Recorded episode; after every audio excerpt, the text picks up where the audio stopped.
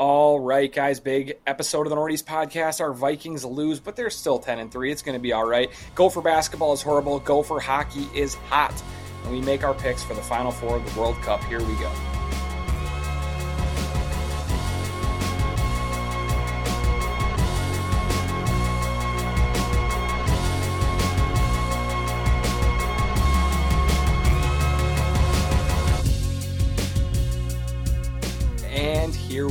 40s podcast. I'm Eric. I'm here with Ryan and Jim. How is it going, guys? Ah, pretty good. I'm all right. How are you? I'm great. We're not in person this week, um, but it still is going to be a great episode for everybody. Lots for us to talk about. And I know, I, I feel like people are more excited to listen to our podcast when the Vikings lose mm-hmm. than when they win. Yeah. And it's mostly because Catharsis. they're wondering, they're wondering, are they going to get rational, Eric, or are they going to get off the rails, Eric?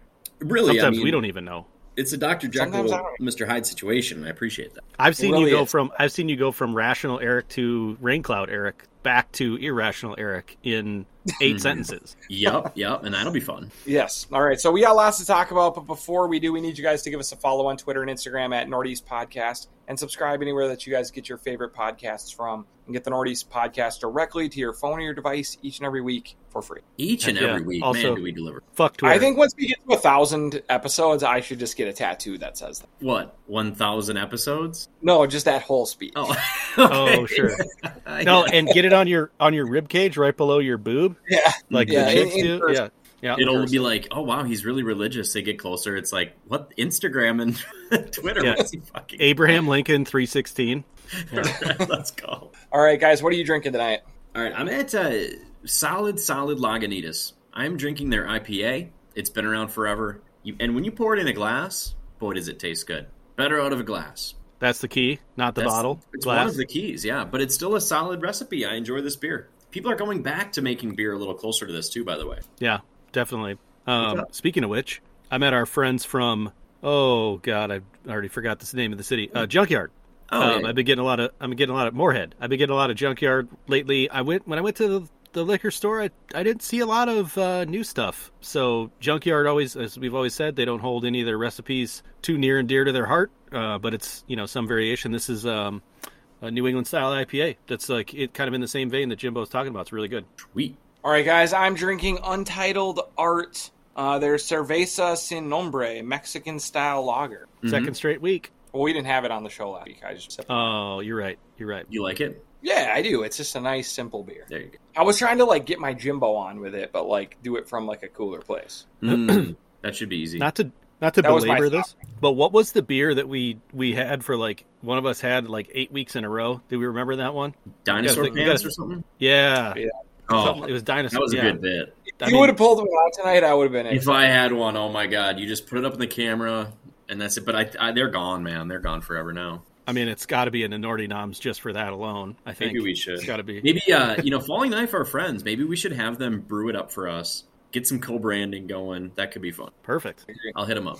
All right, all right, guys. What's not going to be as fun as us having to talk about our Minnesota Vikings finally losing again? Uh, they fall 34 to 23 to the red hot Detroit Lions. Can't believe I've that's the first time in my life I've ever seen red hot Detroit Lions. I mean, at least since Barry Sanders or since Calvin Johnson retired, anyway. Mhm, mhm. Yeah, their So I'm weird gonna ass coach to- is like kicking butt over there. Yeah, yeah, and I think just also if you've had like a top five pick for like 20 straight years, uh, you're eventually going to be good. Like fall backwards into it. Yeah. Yeah, I mean, eventually you're just going to have so many talented players that like even your organization can't fuck it up. So Yeah. they were are a pretty solid team. They've won five out of six. They're still uh, six and seven on the season, and probably on the outside looking in for the playoffs. But uh, kind of a hot team going into next season for sure. So uh, Vikings they fall to ten and three. We're gonna have some good and some bad here. Mhm. Uh, they're still the number two team in the NFC, uh, which would still give them a pretty good matchup in round one. Kirk Cousins. Uh, he's been a little up and down the last couple weeks. I thought he was fantastic on uh, Thanksgiving against the Patriots. He really struggled against the Jets.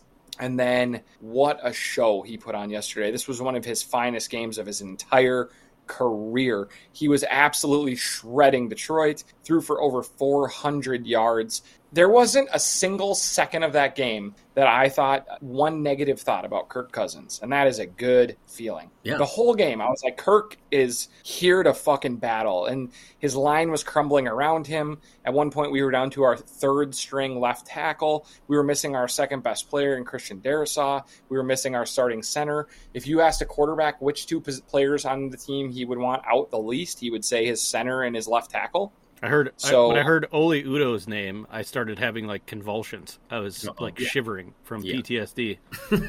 So that wasn't great. Um, and then Jefferson is completely out of his mind right now. Out of his he mind. he is already at fifteen hundred yards on the season. Love it. He has uh, ninety nine catches. He leads the league in targets. He had over two hundred yards yesterday, breaking the franchise record. He was screwed out of 33 more and a touchdown when he didn't Yep. go out of bounds, but the dusty refs messed it up. So he should have had another 30. He should be at 1,533 and seven touchdowns. That's one of refs- those. That's one of those coaching things for the referees of like let it go, and if he's out, then Mhm. we can review it and put him back there. But if you if you call that, then there's no coming back. Yeah. Yeah. Sucks. Hated that. Um, Jefferson at this point needs to average exactly 125 yards over his next four games to have the first ever 2,000 yards in NFL history. Very doable. Wow. You could do it. I He feel like that's sure. now more. Is, is it weird that I, I would rather almost have that happen than us like get the one seed or something? That, that sounds so cool for Jefferson to happen. It is a little weird, but I'm cheering for it very, very, very much. Hopefully, I love it- Jefferson. hopefully the same thing doesn't happen with uh, with like with AP when they thought his whole team had thought he had broken the 2,000 yards or whatever it was, the rushing record, and he was like eight yards short, but everybody ran on the field and like picked him up. Well, he got to 2,000 for only the second time or third time ever in NFL history, but he finished eight yards behind Eric Dickerson's Mm. all-time single. That's what it was. record. But the team when he he broke off like a 20 yard run and everybody on the sideline ran over congratulating him like he broke it, but he was still eight yards short. Yeah, that was rough. And But then still- Childress threw three balls in a row just to fuck you one last time. Wow.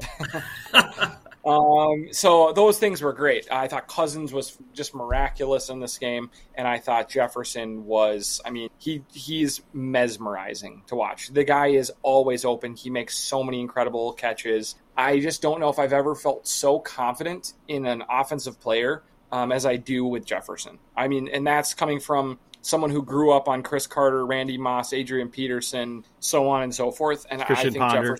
Jefferson, yeah. I think Jefferson is better than all of them. I, I'm not saying his career has been better than them. That's not that's not fair. He's in he hasn't played three years yet. But at this point of his career, I don't think there is an offensive non-quarterback that has been as good as, as Jefferson at this point. And the the stats would back that up. Too. so, quick question. I know he was one yard back on the season leader with Hill, right? Yeah. And did he with two hundred something? I mean, he he. I, I know Hill had a good game too. I saw a highlight from him where he was fucking nuts. Like it Yeah, he's, he's up by. I want to say 40 yards or something. I can look it up really fast. But They both had he is for games, but we're, we're up now.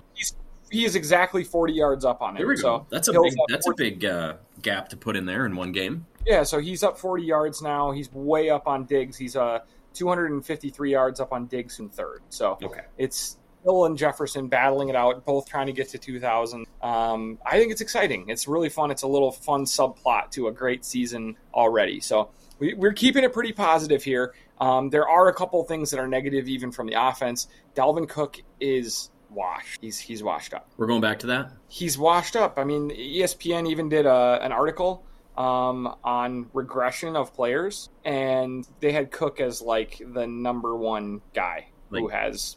Like the most. reason they decided to write the story. Which is crazy too because he's had some home run plays in big moments. I mean, you know, obviously the um, the touchdown against Buffalo to kind of spur on the comeback at Breakaway that one, point yeah. um, was a was a big one. That was like seventy something yards. He had another he's had another long run, and everyone's like, "See, he's fine." But like you watch He some of his runs, yard run, Mhm. And he had the one against the Dolphins. Both the Dolphins. really That nice. was the other one. But like all the other stuff, you just see him like hesitating and missing holes that are there. I mean, he's not putting his foot in the ground and like getting upfield. It's just, I think the NFL has taken its toll on him. And he's no longer the player that he once was, which mm-hmm. was oft injured, but really good when he was on the field.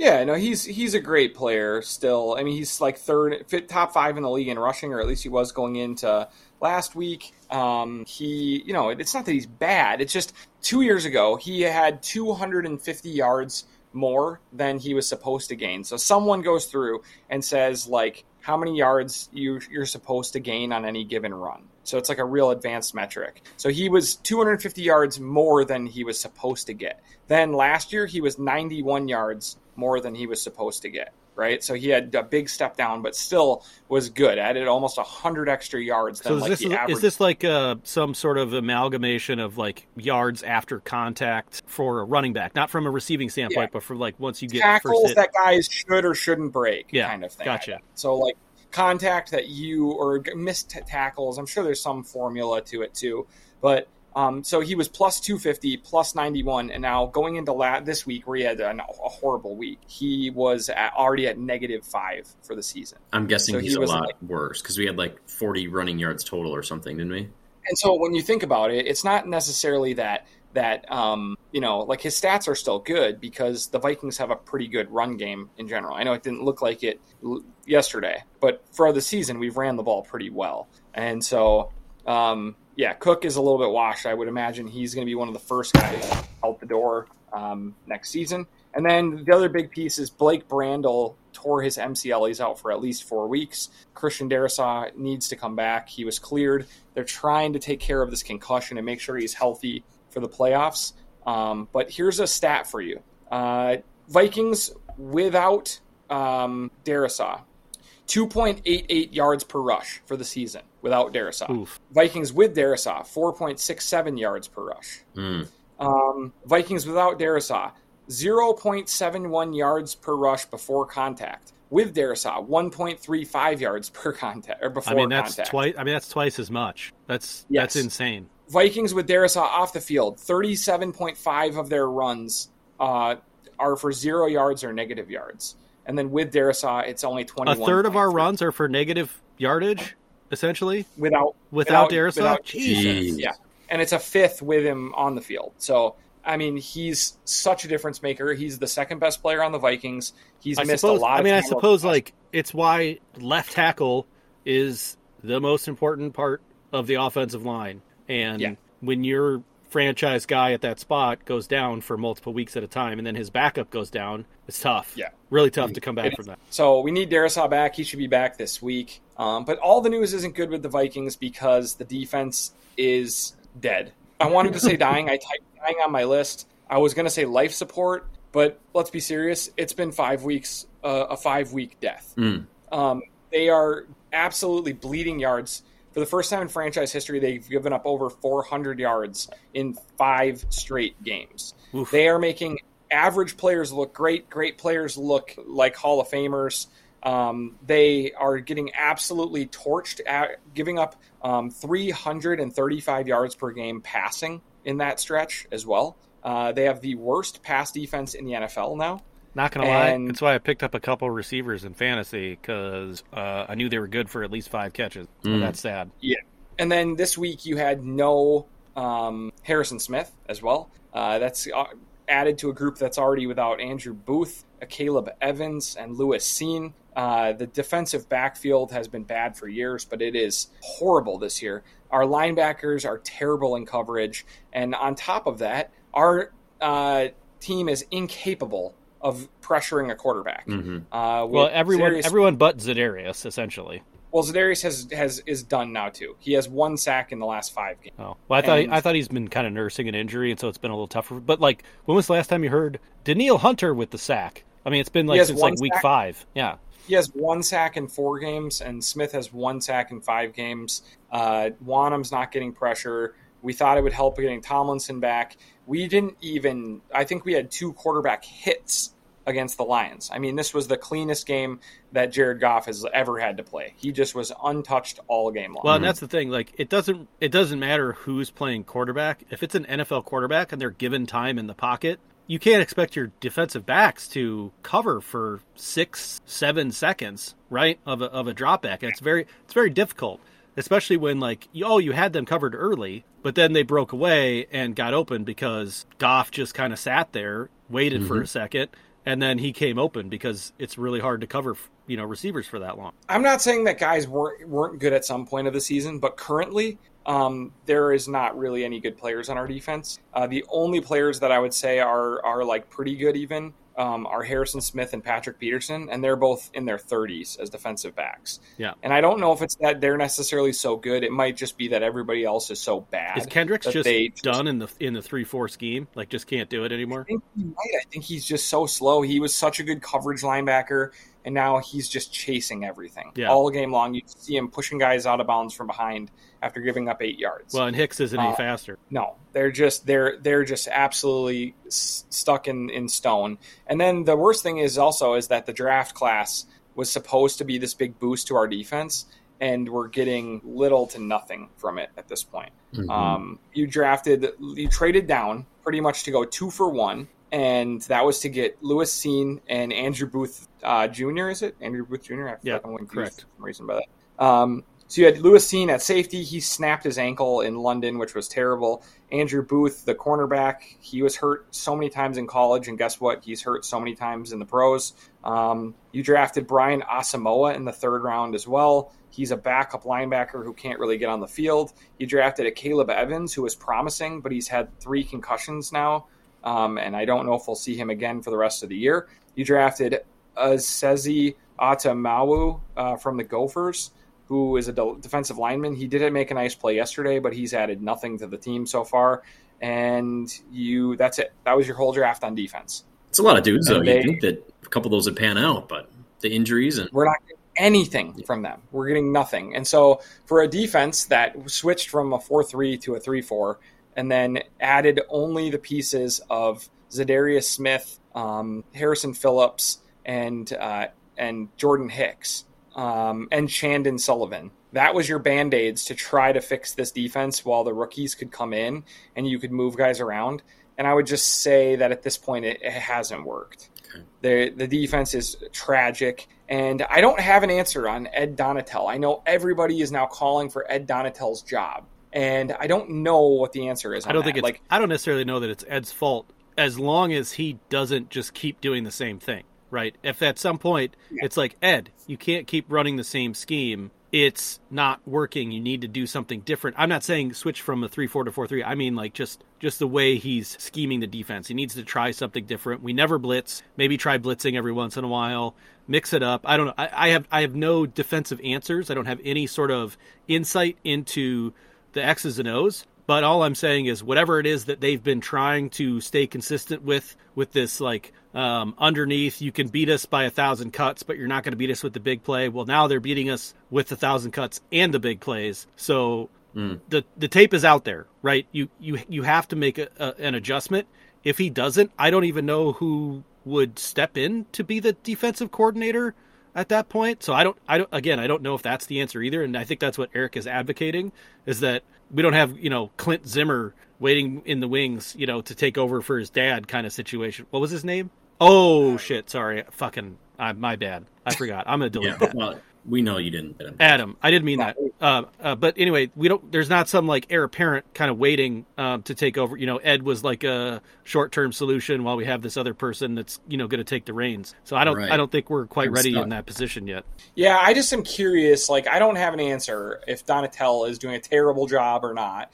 I know that he's been put in a tough situation to move a bunch of guys, mid and late career guys, into a totally different scheme that they're not really ever used to playing in and making them learn it on the fly. I mean, you kind of, But but you kind of had to know that going in, right, Eric? Yeah, I also don't know if he's back next year. I kind of think at this point, I would guess it's more likely he's not back. And I think that like a big piece was that they thought, okay, KOC is super green. He's never been a head coach. He's the one of the youngest coaches in the whole league, if not the youngest. I mean, he's like in his 30s still. You brought in um, uh, Phillips. Um, was is is the Yeah. offensive coordinator. He's younger, and I think they thought like we've got to bring in some experience into this um, coaching staff. And so I think bringing in an old guy like Donatell was a good move there. But at this point, I don't know if if it fits. I think I would I would be fine if they moved on at the end. So mm-hmm. we do get to play two Saturday games at home, our last two home games of the year.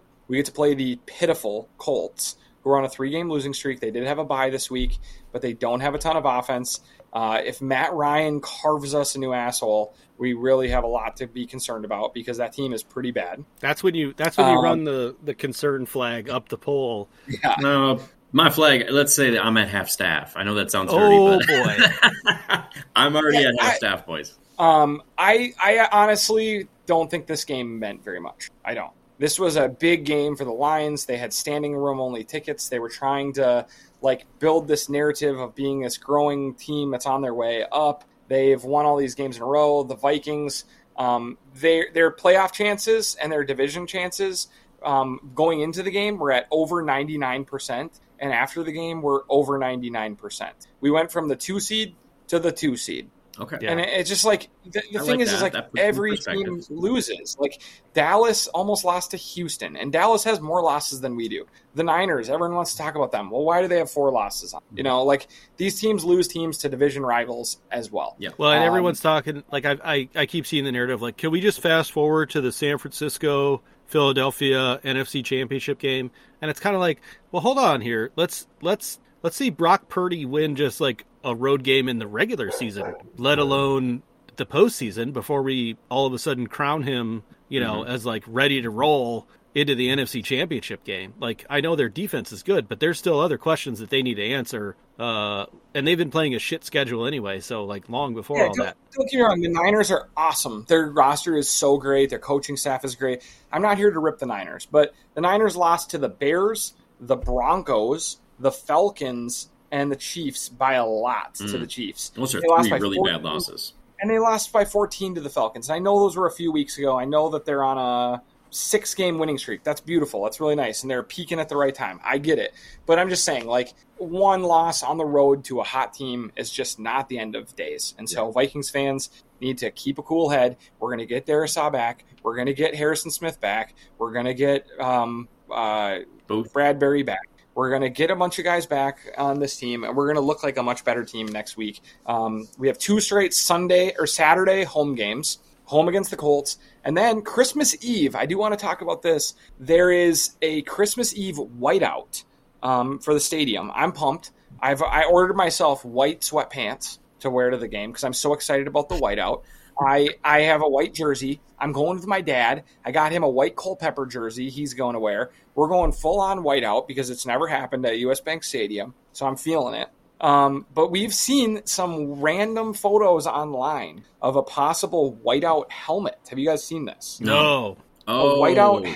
Like the Vikings are going to wear a white helmet? Yeah, like the rumor is that the Vikings are going to wear an all white jersey with a all white helmet. Ooh, kind of dope. That'd be kind of fun. Yeah, no, it looks sweet. I need to find it for you guys. Um, Eric, before what? we before we move on from the Vikings, I know we're we you know we've we've spent our uh you know the majority of our budget of time on them. Do you have dude? That's pretty. That's, that's sweet, dude. That is. If awesome. these are fake, I'm gonna rage. Yeah, all white Vikings helmet. I will rage if this is Those not cool. real at this.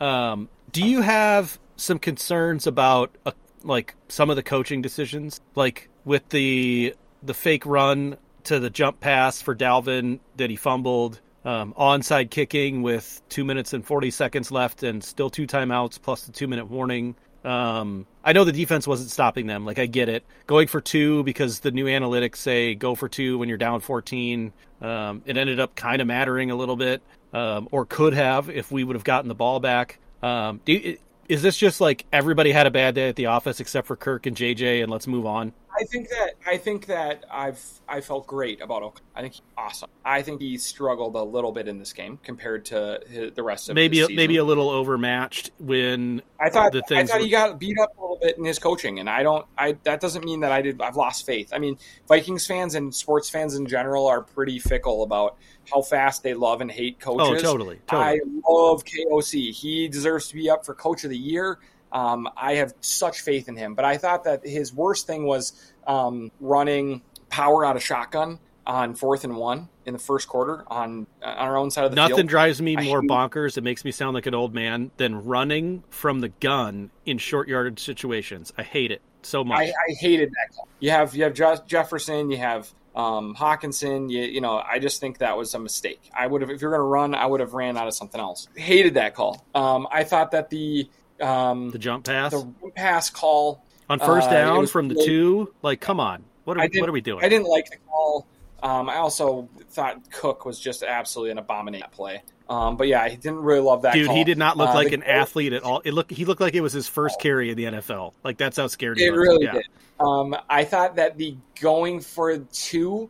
Um, I don't know the analytics of it. I know that all of the teams are starting to do that now, especially when they're down more than one score for some reason. So I'm not going to question that. It sounds like the the football nerds were all like, "Yes, that's the right call." I felt like it was like way too early. I could see in the fourth quarter, but at that point, it didn't seem like that was the right call. I wanted him to kick it deep, but I also know he was just like, uh, "What? What do I have to base um, this defense can stop them on over the No, past nothing. five games?" Totally nothing. They're literally just killing us. And and the guy I should have mentioned this earlier. The guy who absolutely um, torpedoed our game, just like suicide bombed our game, was Cam Bynum. He was guilty for every bad thing that happened in this game. If you remember the first touchdown to Jameson Williams, he was it was cover three. He literally gets caught looking in the backfield. Gets flat footed. Jameson Williams runs right past him for the easiest touchdown on his first ever catch.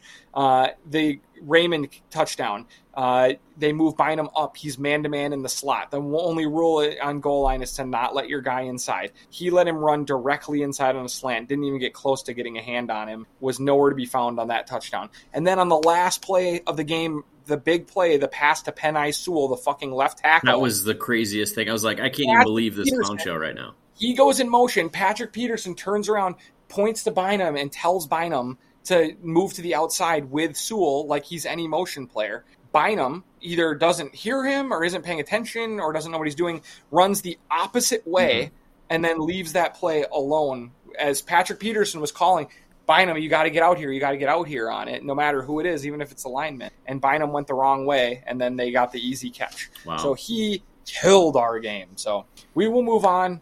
We still believe Skol Vikings. They're going to be just fine. They're going to get a big win. We're 10 and this 3. week against. Why is there? I don't understand What's why everybody's freaking out. Great year. You, you had It's a been a great year. I've had the best time. we beat the Yeah, Bills on the time. road in a in a Yeah, game. It's that negative one point uh, differential that everybody's freaking out if it's about. not that, it's going to be something else. Like who cares? I don't, Yeah. give, I don't give a fuck anymore. I don't. I, uh, sports media, they can they'll they'll talk themselves into why it wasn't bad that the Cowboys had to come from behind against the pitiful Texans at home. Yeah, that's a they'll gr- kill it's a true test of like Dak, Dak Prescott's character. He's such a great he's a great leader. He rallied the troops against the blah blah blah Yeah. blah blah. You know what I mean? Like they just Exactly. All right, guys, real quick college football news. Heisman goes to Caleb Williams, transferred from Oklahoma to USC this year, and uh, looks like a future Vikings quarterback. Ooh, that'd feel real good. He's in the draft in two years, right about the or time we'll we're going to need your. or we'll trade that pick to the Packers and they'll take him. Yeah.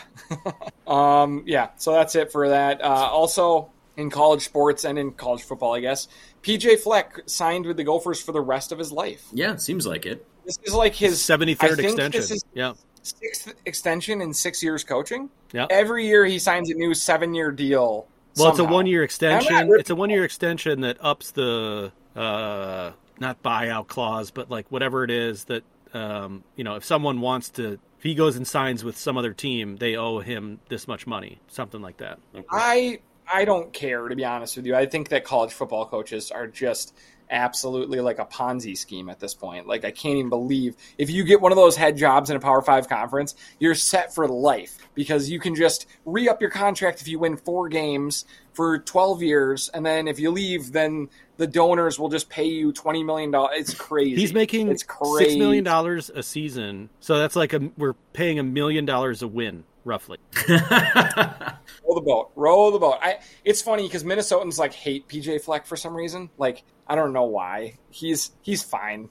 He's he's like he is what he is. Like we're Minnesota football. We're slightly better than when he got here. I don't know. Like it is what it is. Uh, there is something that we're going to talk about briefly here, and then we may never talk about it again. Uh, Gopher basketball. Okay, Stinks. so we're acknowledging that they exist. Gopher basketball has never been worse than it is right now. I almost feel like signing like a glorified AAU coach in Ben Johnson, who had all these links to all the players around the country. I don't know if he can coach. Like we're getting beat up by like mid-major teams that I've never heard of. so we Eric, haven't I really don't seen know him if in he can- I don't know if he can coach or recruit. I don't think he's done either so far. I don't know what he does, but he, I'm sure his buyout is huge, and I'm sure he got an extension after last last year. I mean, these are the games that we're playing, guys. Like, I'm going to just name the teams, and you're going to be alarmed. We beat Western Michigan by one. We beat St. Francis BK. What is BK? I don't even Burger know. King. hmm D. Paul beat the fuck out of us at home in Minnesota. Okay, hold on a second. Then we can you played say Central- can you say it right? DePaul. DePaul. Thank you, not DePaul. Then we played Central Michigan, played them in a tight game. We beat California Baptist by one. Well, you know, California Baptist, they're really up and coming. They're We the lost they're the to wolves of college basketball. Yeah. lost to UNLV, lost to Virginia Tech, got fucked up by number one Purdue. That's that's ex- acceptable. Got messed up by Michigan, got messed up by Mississippi State, and now I'm scared of what's going to happen in the next few games as we have Arkansas Pine Bluff, Chicago State, Alcorn State, and then number 22 Wisconsin. I think we might go 0 and 4. to the Pine This Bluff. team is so Dude, bad. don't So don't terrible. discount Chicago State. Okay, they're a good team. Uh, yeah, it's really getting ugly. Now, the one thing that we do have going for us at the U of M is that Fleck is signed for literally the rest of his life. and Gopher Hockey, Gopher Hockey might get banned from playing hockey as they are so hot they're going to melt the ice. Uh, they literally scored seven goals against Wisconsin on Friday night as they were just showering in goals, mostly with their big studs. And then they played Wisconsin again on Saturday at home, fell behind early on some sketchy penalty calls, two to nothing. And then in the last four, the last three and a half minutes of the first and the first 30 seconds of the second, they scored four goals. Uh, ended up winning the game six to four. Logan Cooley is going to go into the NHL and be an absolute beast, playing in that like 2,000 seat auditorium that they have in Phoenix. And then Snuggerud, Knies, Faber, and you, the list just goes on and on. This team is awesome. They are a true contender for the national title. Best gopher team in 20 years, and I honestly feel that way. I know as soon as we get off the Olympic ice and we go play against a bunch of Canadian men in the tournament, we'll probably get beat up and lose. But this is a team we should be excited about. Year five or six of Bob Motzko, and you can tell that they made the right hire because suddenly we are recruiting top, top, top talent in the country. And we are fun to watch. Highest scoring team in college hockey. Let's go. I mean, Eric. So I, I heard the- that we were the the the hot the studs were showering, uh, and it's so hot it melted the ice. I don't know. I was texting. Eric, I got a question. Is the is the are, is the bandwagon on the interstate or are we on the autobahn at this point where there's no speed limit? I mean, the amount of goals we're scoring, we're on the autobahn. Okay. This thing is flying. Like you're gonna have to, ca- you're gonna have to be in a car, and you're gonna have to open the door and jump out while still at full speed just to get on at this point. Oh boy. Um, it is bizarre that the tickets are expensive for the games, and the waiting list for season tickets is like eternal. But every time I watch them, it's like sixty percent full in there. Yeah, because probably So everybody's trying to sell their shit. Companies have them. I fucking Yeah. hate that. Yeah, all these companies have them, and then no one gets to go see the game. It's the the BlackRock of tickets, where like these hedge funds are buying houses and just hoarding them, and nobody can afford anything. They're doing the same thing with tickets. yeah. Tinfoil. Um, yeah, not great, not great. So Gopher hockey is great though. Uh, a couple other pieces of news for everyone: Brittney Griner is back out of prison in Russia. Thanks, Trump. If if you are an asshole who's trying to pretend like uh, an American citizen being held for a punishment and being punished way beyond what a crime would would deserve, Yeah. and uh, us getting them out of prison, I think that you're just being a dick. You're just trying to be a problem. Uh, the the banter back and forth on this between Democrats and Republicans is just absurd. You had Trump saying he would have gotten Griner out right away, and then everyone's saying Biden's not doing enough, and then he gets her out, and then people are saying, why did he do this? Uh, I just I'm sick of it. There's no reason that we shouldn't be trying to protect American citizens, whether they're tall or short, they're straight or gay, they're black, brown, whatever it is. You should you should be fighting for Americans to not be in sketchy Russian prisons. And I think this is a good thing. So don't be an asshole about this. Let's celebrate. um, having a great athlete and an American just as important as any of us out of a sketchy Russian prison. I'll tell you what, put yourself in the situation. You got arrested because you were drunk in Moscow or whatever it might be, something somewhat relatable, like this was really. Mhm. You're in a fucking Russian prison looking at another 10 years. I, I would be like, let every Russian fucking mobster out now. Um, start a war if you have to. I don't give a fuck. Get me home. And so I just look at it from her perspective of like, dude, yeah, you got to pay a price, whatever it was. Uh, we got an American home. And not only would you be saying that to yourself, obviously, but like your family would be saying it, your friends would be Yeah. saying it. Yeah. People would be yelling it from the rooftops. Like, who gives a fuck about this old arms dealer? Just drop a tomahawk on him in a week, and it's They're not gonna even a track him problem. anyways. Yeah, he's going to be back in prison in no time. I think I think the biggest problem is just um, he's going to be taking up some of the sales that the U.S. government was making to sketchy people that was what really hurt the pocket. they had to figure out how they were going to make money off of him. Um, I also Yeah. think that um, that Brittney Griner was a pioneer. Like she was one of the first like openly gay uh, female athletes to be like prominently featured. Um, she could dunk. Like she was like all world, and um, I'm glad she's home. Um, I don't care about that former Marine that was doing weird shit over in fucking Russia on his own. Um, give me Brittney Griner over somebody who's been dishonorably discharged all day. I know that's the the the Facebook meme that's uh, making the rounds. It's like Biden left a Marine at home and brought a black woman, or you know, or Yeah. whatever. Like the just the the stupid outrage. guess what? That guy might be a big piece of shit, and they're still they've been working for years to get him back. But guess what? He's there for espionage. It's a little tougher. So Yeah, we want him home too, even if he's sketchy. agreed. All right, guys. So I agree. I agree. Um, talking twins here, uh, they've missed out on uh, spending uh, enough to buy themselves small islands for guys who are like 34 years old, uh, but they're still actually trying to spend that money on Carlos Correa. Uh, he's going to get something around 300 million on like a 12 year deal. I might be the only person in Minnesota who doesn't want this to happen. I don't know how we could just bring back Correa, but then lock ourselves up for 12 years with him from last year, um, aging, uh, and then think we're going to be okay. Yeah, I mean, Eric, you I- said I it, you said it perfectly last week.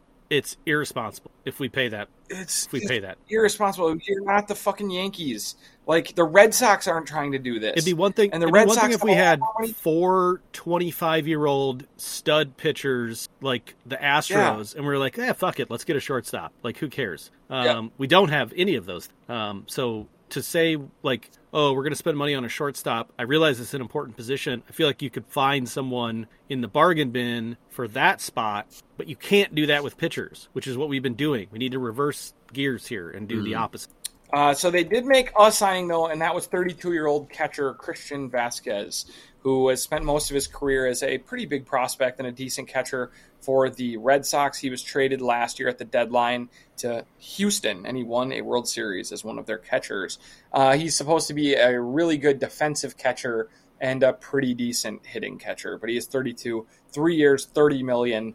Um, yeah, it's No. not a needle No, mover. It's just he's just Hey, listen, when you when you're 32 and you play three times a week, you know it's not that big of a deal. Yeah.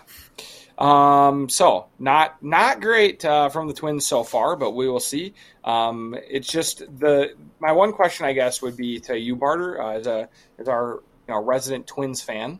Um, the number is uh, two point five. Okay, two point five is the number. Uh, over under 2.5 pitchers we sign that uh, currently need or will need Tommy John surgery Over for before sure. the end of the year. Over. Smash the over. Because every year we are like, yeah, this guy he might need Tommy John surgery. Well, you but- also you also have to factor in the fact that we will sign guys who just had it, and then Yes. we'll Mm. Oh, rehab we them, and then hope that they come back to a la Michael Pineda. yes, we like that move. And then like anyone who did get rehabbed properly um, would just sign with a better team shortly after. after he wasted all of his time rehabbing here with us. Yeah, t- players are like, Um, dude, you could just go to the Twins and get free insurance. Like you don't even have to do anything. free- just blow get your the arm Mayo out. Clinic. They'll, they'll do it for you, and then you can skedaddle in a couple seasons, no problem. it's nice in the summers here, just summer here. Uh, go to Mayo, get rehabbed, and then go play on the Oakland or something, you know. All right, uh, guys, we got to move on to the World Cup, the biggest event that's happening in sports right now. This last weekend, we had a brilliant game between France and England, and I thought this was a real showcase of the sport. Well, the whole the um, whole as weekend this was, fantastic. Saturday and Sunday Mhm. were great. Yeah, um, this though was probably their marquee game, wouldn't you say? That's why they put it as last on Sunday. I think. Yep. For Western audiences, massive. I'd say for sure. Yeah. Yeah. Yeah, two massive teams, two of the favorites to win it. Um, probably the winner of that game is the favorite to win win the tournament at that point.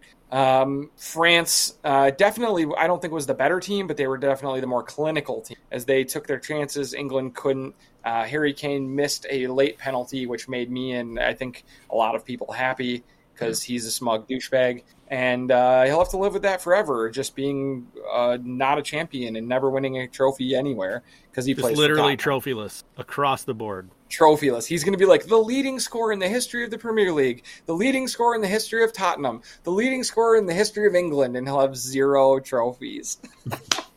it's so funny. I, I almost hope he goes somewhere late in his career, like he goes to like Bayern Munich, and then he like wins seven trophies, and then Spurs fans just had to live with the fact that he had to leave, a la Kevin Garnett. Yeah, I was going to say this to, uh, sounds familiar. Yeah.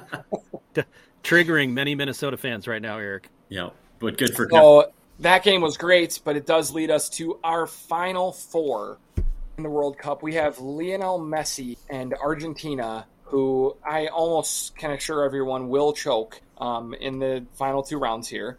Uh, we're definitely getting a crying Messi, um, but they are in the final four. They're the final team from uh, the Americas, South America. Um, they're playing against the uh, 2018 runner-up Croatia, who I don't think many people thought were going to make it this far.